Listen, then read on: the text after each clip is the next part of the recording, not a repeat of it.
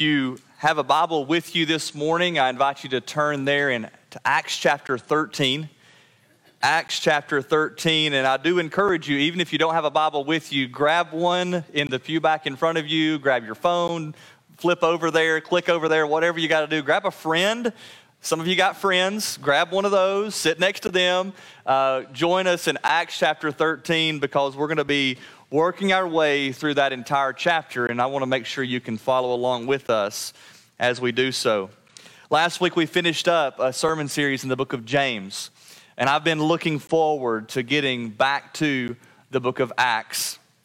Acts is a book that is a narrative, it's a story that unfolds for us, whereas James was a letter. And so we had to navigate that a little differently. We went through that with some smaller sections of scripture at times because there was a richness. Again, it was, it was a letter written to a group of people with a purpose. The book of Acts is a story that unfolds, and so, yes, we can move through it in larger chunks because we see big ideas illustrated through the narrative and through the story. So don't be alarmed. Yes, there are a number of verses in Acts 13. We're going to work all the way through it, but we won't be here all afternoon, Lord willing. If you are newer to our church family, you're probably caught off guard uh, that we're parachuting into the middle of a book like this. Um, this is not our normal way of navigating through Scripture. We, we kind of walk through books beginning to end, but Acts is such a large book that we've kind of went through this in episodes. And so, uh, actually, for those of you who were here some time ago, you may remember that my first sermon here was from the book of Acts. And that was our very first sermon series, Acts chapter 1. I believe we went through chapter 7, and uh, y'all were bearing with me as I was learning how to preach week by week. And uh, we made it through those seven chapters. Then we took a break, and then last year went back to Acts chapter 8 and went through chapter 12 and pick up now at Acts chapter 13. A lot has happened in this book to bring us to chapter 13, and I'm going to do my best to kind of get you up to speed of what all has happened in these 12 chapters. And so uh, you may remember Acts chapter 1 and verse 8. It's a, it's a critical verse. If, if there's a verse in Acts you want to underline, circle, highlight, whatever, Acts 1 8 is that verse. And here's why Acts 1 8 provides an outline for the book of Acts. So, in other words, if you understand the content of Acts chapter 1 and verse 8, you understand how the whole story is going to unfold. Let me explain this to you. Let me read the, ver- the verse first of all. Acts 1 8. But you'll receive power when the Holy Spirit has come on you, and you will be my witnesses in Jerusalem, in all Judea and Samaria, and to the ends of the earth. Acts 1 8, again, is an outline of this book. Notice with me the first phrase. Well, you'll receive power when the Holy Spirit has come on you, Luke writes. In Acts chapter 2, we find the event of Pentecost. We looked at that a couple years ago together as this is the giving of the Holy Spirit to the church. And then in Acts chapter 1 and verse 7, we find the second part of this outline unfold when he says, You will be my witnesses in Jerusalem. And so, as you walk through those seven chapters, you see the gospel penetrating that city. You see the church is focused intently by God's leadership in the city of Jerusalem. It has not spread, so to speak. But then in Acts 8 through 12, something interesting begins to happen. The gospel begins spreading into Judea and Samaria, which, if you look back at verse 8, it says, not just Jerusalem, but in all Judea and Samaria. You find in chapter 8 and verse 4 that it says there, those who were scattered went on their way preaching the gospel. I love that picture that these anonymous witnesses, because of persecution, they went on their way preaching the gospel. Then we find also Philip, and he's ministering there. And then, of course, in chapter 9, we find that Damascus Road experience for Paul and his conversion which gets us to chapter 11 and verse 26. Look at that verse with me, if you will. It's just one page over, probably from where you are in chapter 13. Listen to this. It says, For a whole year they met with the church and they taught large numbers. Listen to this. The disciples were first called Christians at Antioch. And so all of God's activity in these first 12 chapters seems to culminate at this place called Antioch. This place where God is going to uniquely bless this church. This place where God is going to uniquely commission this church to go to the ends of the earth, which is what we find from chapter 13 all the way through the end of the book of Acts. Here's what I want you to understand. All the way up until this point, the church was on mission, but it seems as though they were on mission by accident. That's critical. They were on mission by accident. Here's what I mean by that persecution was causing them to take the gospel elsewhere. Right? It wasn't their intentional activity. It wasn't as if they had a great idea one day and said, you know what? God said to go, so we should go. No, they were being persecuted, so they went. And, and, then we find that even in situations like Philip, God is supernaturally working in Philip's life and moving him place to place so he can minister. Again, it's not Philip's willful activity. God is moving these individuals to share the gospel. But something's going to change beginning right here in Acts 13. We're going to begin to see that the church is now intentionally on mission. The title of the sermon this morning is On Mission, on Purpose. No longer is it something that's happening by accident, if you will. It's intentional, it's on purpose. Note this the, the main idea of this entire chapter God built his church so they can purposefully take part in his mission to reach the nations. God built his church not so they should be entertained, not so they could be encouraged, not so they could enjoy a good time together, not so they could kind of huddle up and be safe from these outside influences. No, God built his church so they could purposefully take part in his mission to reach the nations. So, beginning here in Acts 13, we see a church that is now intentionally taking part in God's mission to reach the world with the gospel. And here's my hope. As we see them do this, as we see them galvanize around the mission of God, my hope and my prayer is that we, as God's people, see this as our purpose as well. No longer is mission going to accidentally take place in the church. No, it will intentionally take place in the church. Would you stand with me and honor the reading of God's word? Acts chapter 13, beginning in verse 1. I'm just going to read the first three verses to you, and then I'll let you sit back down. Now, in the church at Antioch, there were prophets and teachers Barnabas, Simeon, who was called Niger, Lucius of Cyrene, Manaen, a close friend of Herod the Tetrarch, and Saul. As they were worshiping the Lord and fasting, the Holy Spirit said, Set apart for me Barnabas and Saul for the work to which I have called them. Then, after they had fasted and prayed and laid hands on them, they sent them off. Let's pray together. Lord, thank you for your word. Thank you for sending your church to be on mission so that even we, as the church in Cave Spring, could be a part of your family. Lord, I pray you'll use this word in a powerful way. Bless it by the power of your Spirit. It's in Jesus' name we pray. Amen. You can be seated. If you've got a listening guide from your bulletin there, you will note three purposeful activities of the church taking place when they are on mission. They purposefully worship, they experience purposeful adversity and they hear purposeful preaching. So, first, note this in verses 1 through 3 God speaks to his church through purposeful worship. God speaks to his church through purposeful worship. You see, verse 1 opens with a list of five leaders in the church at Antioch. In this list, we find evidence of God's work in the church thus far. And I, I really want you to see, sometimes lists of names, we kind of get bogged down in that, but I want you to see what these names illustrate for us. First of all, we got Barnabas listed there.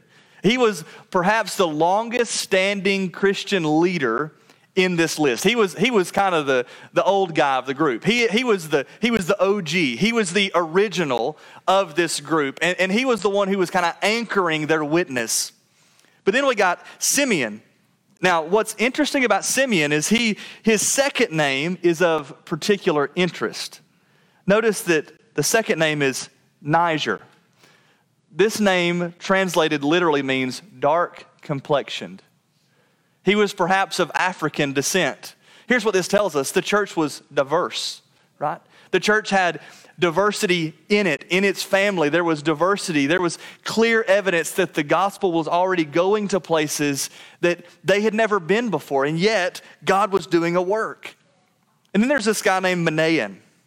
And the, the note we get there about Manaen is that he was a close friend of Herod the Tetrarch.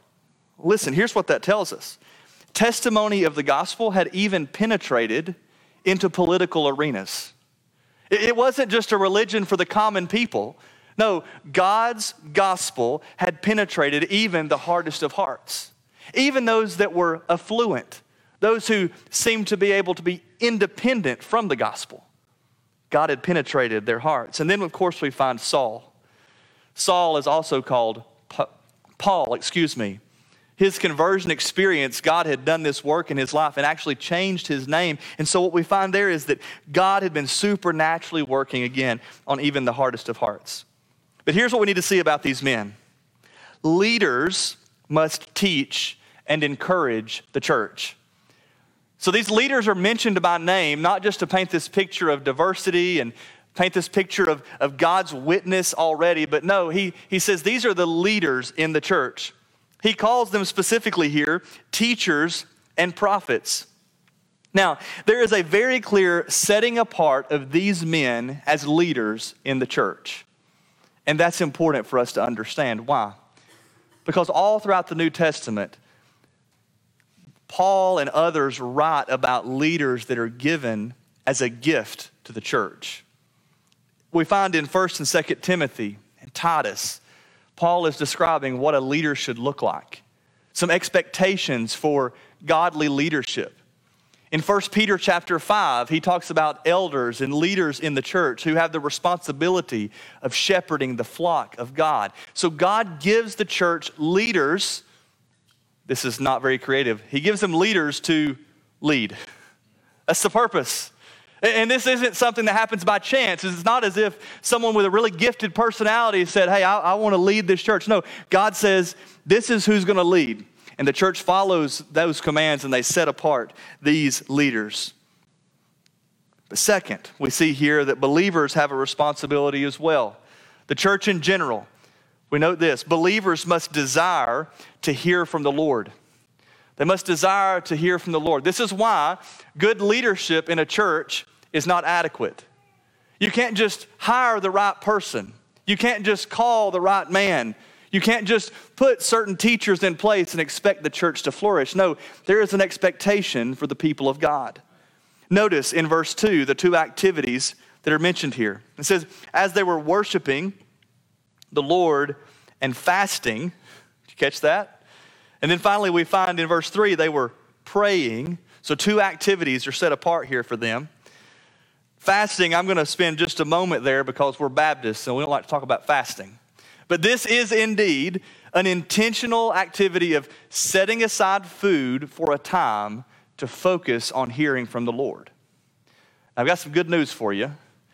You don't find the church doing this all the time in the book of Acts. It's not as if it comes up chapter after chapter after chapter where he's saying, hey, you should be fasting. No, at unique opportunities, at pivotal moments in the church's life, they do set aside food for a time to seek the Lord's face. And each time it's mentioned, it's also mentioned in union with praying. And that's what I really want to focus on. Simple definition of prayer, or a simple reason why prayer is necessity in our lives. Listen to this prayer forces us to slow down and consider our path in light of God's leading. Prayer forces us to stop, to slow down, to take a breath, and to consider what God wants us to do. Here's why that's important for us. We all live a pretty fast paced life. Even those in this room who think you got a pretty slow paced life, you're, you're moving faster than most.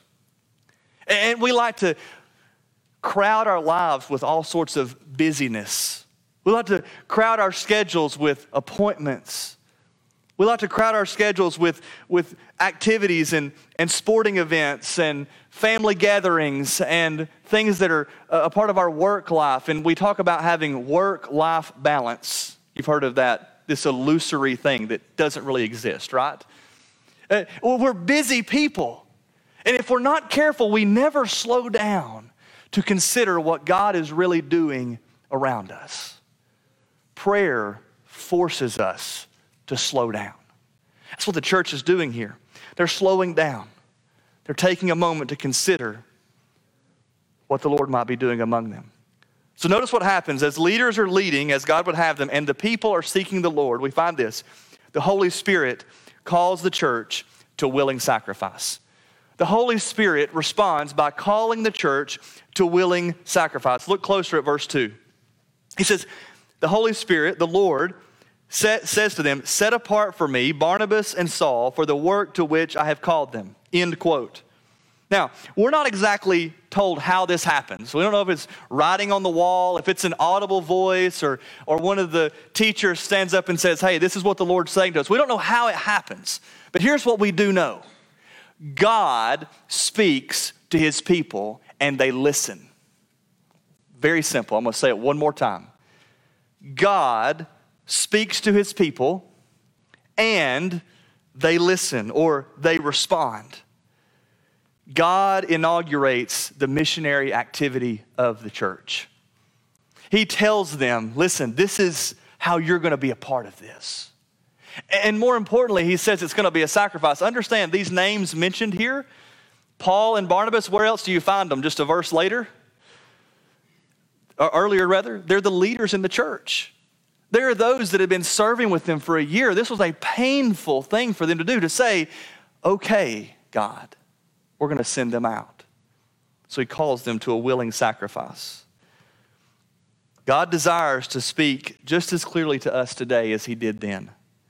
The notion that we hold his word before us testifies to that truth. We should hold leaders accountable, hold me accountable to leading as the Lord would have us to lead. We should seek the Lord as a body of believers and pray and ask for his leadership. And so they lay hands on Paul and Barnabas, they send them out. But things begin to get interesting as they leave the comfort of Antioch. So notice this God demonstrates his power through purposeful adversity. By the time we get to, to verse 4 down through verse 12, we find that they are in their first place of ministry. Verses 4 and 5, they tell about the journey that got them to the place where they were about to minister. But what I want you to hear from Scripture is verses 6 through 8. Look at that with me.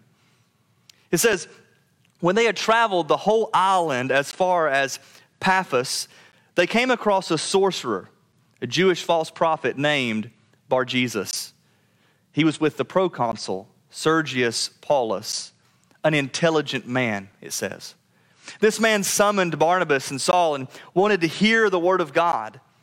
But Elymas, the sorcerer, that is the meaning of his name, opposed them.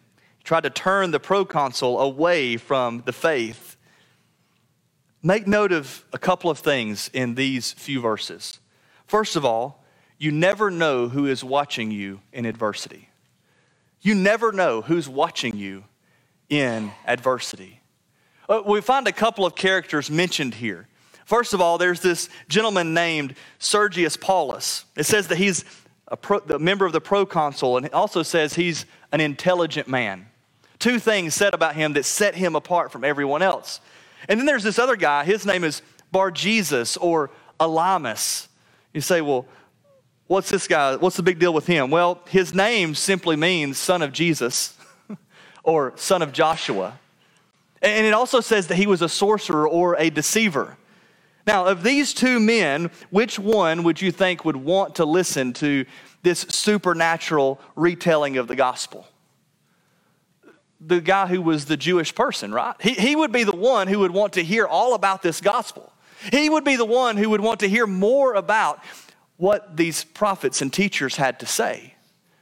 But what do we find instead? Who listened? This guy named Sergius Paulus, this guy who was in charge. It says he was intelligent, it says he was educated. And it would seem that this person would be the very person who would push back against this supernatural retelling of the gospel. This, this story of a man who was once dead but now alive, it would seem like this person would have enough sense to push back against the gospel. But instead, through this event, God works, and He works on this heart of this political leader. You never know who's watching you in adversity. You never know. I remember when we were in the Philippines, we experienced our, our first typhoon. A typhoon is just simply a, a really big hurricane that happens in the Pacific Ocean. So we don't hear about these very often. I just knew to be afraid of them. It was a big deal. A typhoon was a scary thing. That's all we knew about it. Eh, but I remember this typhoon bearing down us, on us, and it would have been like the equivalent of like a category four hurricane. So this thing was going to wipe everything out. And I remember sitting there in the bed at night with the kids on a mattress in the floor, and, and we hear the storm ripping through. And it, it seemed like all night this storm came through our village. At the end of it, I, I peeked out the window and I saw that everything looked fine. There were some trees down in the yard, but it didn't seem like there was much damage. The roof was still on the house. Things appeared to be really good. And so I was excited. I told Sheree, man, this is good stuff. We, we, we survived this thing. But then uh, she said, Well, look out this window. And she directed my attention to a room, a window across the room, and a tree had fallen onto our truck, our only means of transportation. And I was furious. I was so excited one moment, and then I was furious the next. And Sheree's nodding her head. She remembers what happened that night. I, am a hat thrower when I get mad. Anybody else a hat thrower? Y'all know who you are, right? You're a hat thrower. I mean, you're going to chunk that thing, right? And, and, I was so mad. I was wearing a Georgia baseball cap. I remember because the Georgia Georgia was playing that night, and I was watching it online before the storm hit. And I threw this hat across the room. I didn't say anything unkind, but I was clearly very angry. Sheree immediately jerked my arm and she pulled me into the bedroom. And I remember under candlelight her looking at me and she said, your kids are watching you. Your kids are watching you. You never know who's watching you in adversity. You see, Paul and Barnabas were in the middle of this very difficult situation. They were confronted by this gentleman who was opposing everything that they had to say, and yet God was working through that adversity to tell the story of who they were and who Jesus was to this man who they didn't expect to be really listening close at all. But then we look at verses 9 through 12. Not only should we remember who's watching us, but you can't forget who is with you in adversity either. You can't forget who's with you. In verses 9 through 12, we find the retelling of how Paul confronts this sorcerer and, and basically tells him to get lost. He curses him, in fact. And this man is struck with blindness. What I want you to see is in verse 9. There's a, a phrase that you probably would read over very quickly, but I want you to see it. It says, But Saul, also called Paul, filled with the Holy Spirit. Filled with the Holy Spirit. Listen, the reason he was able to walk through this adversity was because God was with him. And here's the truth for us, church that same God is with us. So as you walk through difficulty, don't forget who is with you whether in illness or anxiety, isolation or sorrow, or feelings of inadequacy, don't forget the Holy Spirit of God that lives in you. So the church, they hear from the Lord in purposeful worship. And then they see that He's with them in purposeful adversity. But finally, note this God saves the lost through purposeful preaching. He saves the lost through purposeful preaching. Now, verses 13 through 15, they tell the story of the missionary group. They're moving to their next place of ministry. Uh, they're moving to another place called Antioch, different from the first one. And beginning in verse 16, all the way through verse 41, Paul is preaching his first recorded sermon in the book of Acts. And I can already see it on some of your faces. You're thinking, he's got a long way to go and a short time to get there. Listen, I'm not going to preach Paul's sermon to you. It's a great sermon. I encourage you to go read it. In fact, it would only take three minutes to read Paul's sermon from beginning to end. No, that does not mean that all preaching should take just three minutes. Here's what it means, though. It means that what we have here in Acts chapter 13 is a retelling of this sermon, kind of like an outline form of the big ideas, uh, uh, kind of a structure of what a sermon should look like. And so here's the question I want us to answer together What does purposeful preaching sound like? What should you be listening for in preaching? And you, I hope, I hope that you've heard some of this already. Surely over the last two years, you've heard it at least once. But, but four different characteristics of purposeful preaching. Here they are. Number one, God's sovereignty is clear. This word sovereign, you've heard me use it a lot, and I define it every time for a reason because there's new people in the room. Listen, here's what it means God is sovereign. That means God's in control, God's in charge. Nothing happens by accident. And, and, here's where we see this happening all throughout this sermon. Listen, God is the subject of nearly every verb that Paul speaks in this sermon. He says, God did this, and God did that. And guess what? Surprise, God did this too. Notice with me, look very closely at verse 17 for an example of this. Again, I'm not reading the whole sermon, but look at verse 17. The God of this people, Israel, look, he chose our ancestors, he made the people prosper during their stay in the land of Egypt, and he led them out with a mighty arm. Again and again, all throughout this sermon, you find God on the move. You find that God is the main character of this. In fact, 16 different times, Paul illustrates how God is the chief actor in history. You see, according to Paul and according to the Bible, nothing in human history happens by chance. Nothing is random because God is not a God of random, He is a God of purpose. We are not lucky people, we are blessed people. Purposeful preaching makes this clear that God is sovereign, He is in control. But secondly, note this God's grace is available in purposeful preaching. Look with me at verse 18. Paul is preaching and he says, And for about 40 years, I love this, he put up with them. You ever just put up with somebody? You know what I'm talking about? Those of you with kids, you, you know that your, your kids would probably get a whooping every five minutes if it wasn't for your grace and you were putting up with them, right? That's the picture here of God. God is gracious and He is kind. He's putting up with them. Look further at verse 26. Notice what He says Brothers and sisters, children of Abraham's race, and those among you who fear God, it is to us that the word of salvation has been sent. It is God's gracious activity that has made the gospel available to you and I. This leads us to a third characteristic of purposeful, purposeful preaching Jesus is the hero. Jesus is the hero. From verse 26 down through verse 38, the attention is given solely to Jesus and his activity. We see that in Jesus, every promise is fulfilled. In Jesus, his death has paid the penalty of sin. And in Jesus, the resurrection has proved the work of the cross sufficient. Jesus is the chief character in the story. Purposeful preaching should lead us to Jesus. I love how Charles Spurgeon says this. He says, I have never yet found a text that does not have a road to Christ in it. Whether it be in the Old Testament or the New, Jesus is written on the pages of the Bible. I hope that is clear in purposeful preaching. Finally, purposeful preaching leads to a call for response response is necessary when preaching is purposeful. Now, I want to be very transparent with you. This is where I feel most inadequate as a preacher.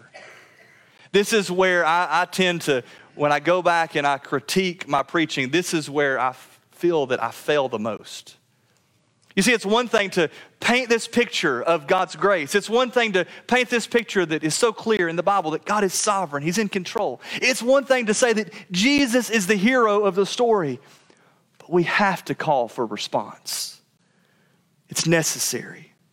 Paul does this in verses 38 through 41. For sake of time, I won't read that to you, but basically what he says is this Here's the gospel, do something with it. You've got a choice to make about who Jesus is.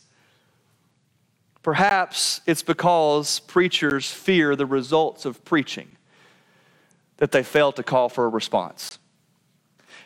if I'm honest with you, it's that I fear the results of the preaching if I'm calling for a response.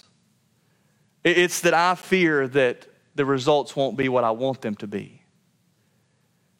And so let's look at what should result when preaching is purposeful. Let's answer that question together.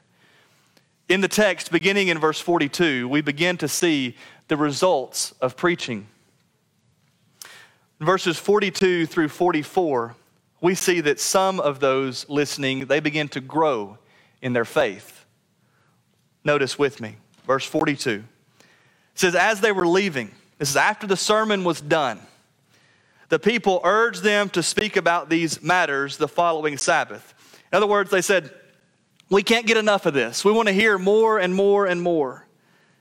After the synagogue had been dismissed, many of the Jews and devout converts to Judaism, they followed Paul and Barnabas, who were speaking with them and urging them to continue in the grace of God. Now, I encourage you, don't follow me home today. I want to have some peace and quiet. But for Paul and Barnabas, these people were kind of at their coattails. They were saying, Tell us more about this gospel. Tell us more about this Jesus. We want to hear more about it.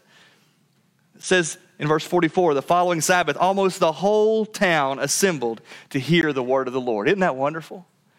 They loved growing in this word so much that they invited everyone in the town to come hear more about it. Some are going to grow in their faith, but unfortunately, the result we encounter often is found in verse 45.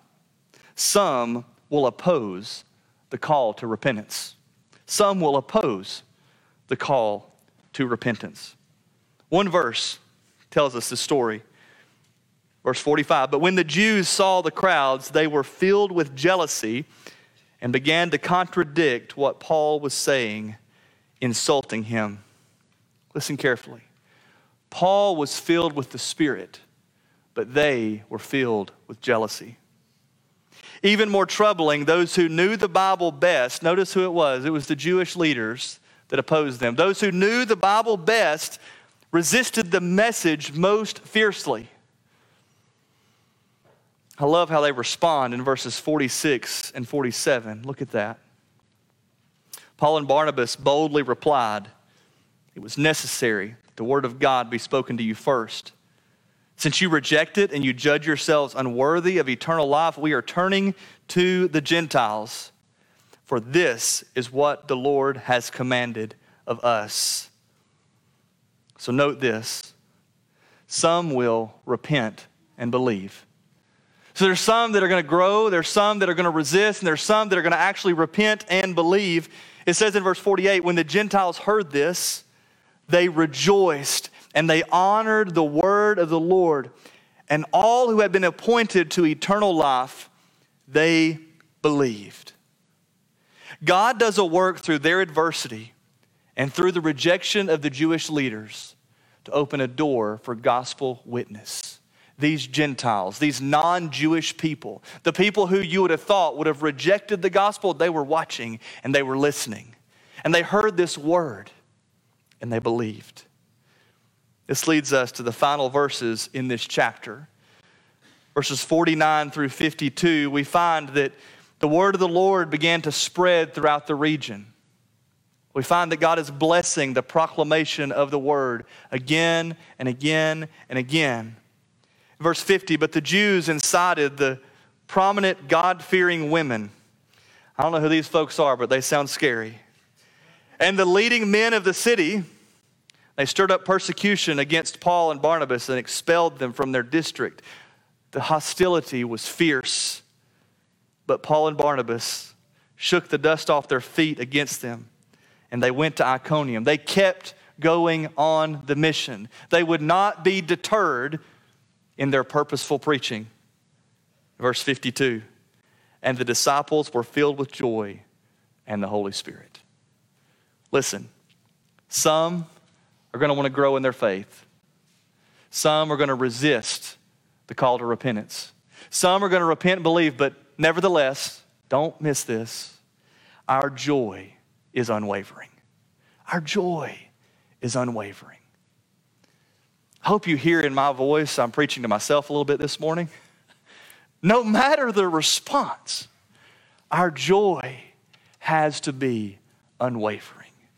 Listen, joy is not fleeting. Happiness may come and go, but joy remains forever. I want you to think about the last thing you did on purpose that had good results. The last thing you did on purpose that had good results. It's not hard for me to think about this. We've got five wonderful kiddos in our home. Us getting to church on Sunday morning is a good result. And it's got to be done on purpose. Uh, last night, if you walked into our children's bedrooms and in our bedroom, you saw clothes neatly laid out. Uh, you know who you are. You got a lot of kids, y'all are nodding your head. This is what you do. You lay your clothes out, you get ready for the next day. You make sure that everything's in order. The coffee maker is set to, to go off at a certain time and start brewing the coffee, right? You know what's coming the next morning. There can't be any surprises. And so you have a good result. Listen carefully, church. If we're going to be on mission and have a good result, we got to do it on purpose. It takes a purposeful and intentional effort by the people of God to seek Him in purposeful worship, to listen for His voice as we gather together. It, it, takes us walking through difficulty and adversity and saying, God's got a purpose in this. And not being deterred because of the adversity, no, but continuing on in the mission. And listen, it means that when you sit under the teaching and the preaching of the Word of God, you listen with a purpose. Most importantly, if you're going to do all these things on purpose, you've got to make an intentional decision to know Jesus as your Savior.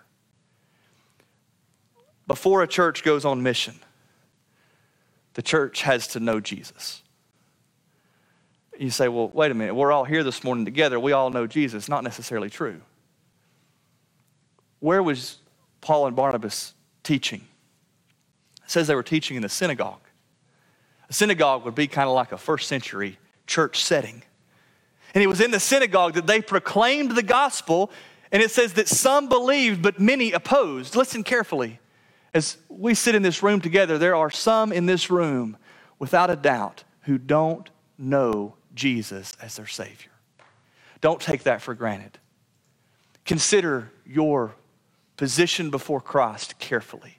And if you don't know Him, whether you've been here for five minutes or 55 years, know this Jesus as your Savior.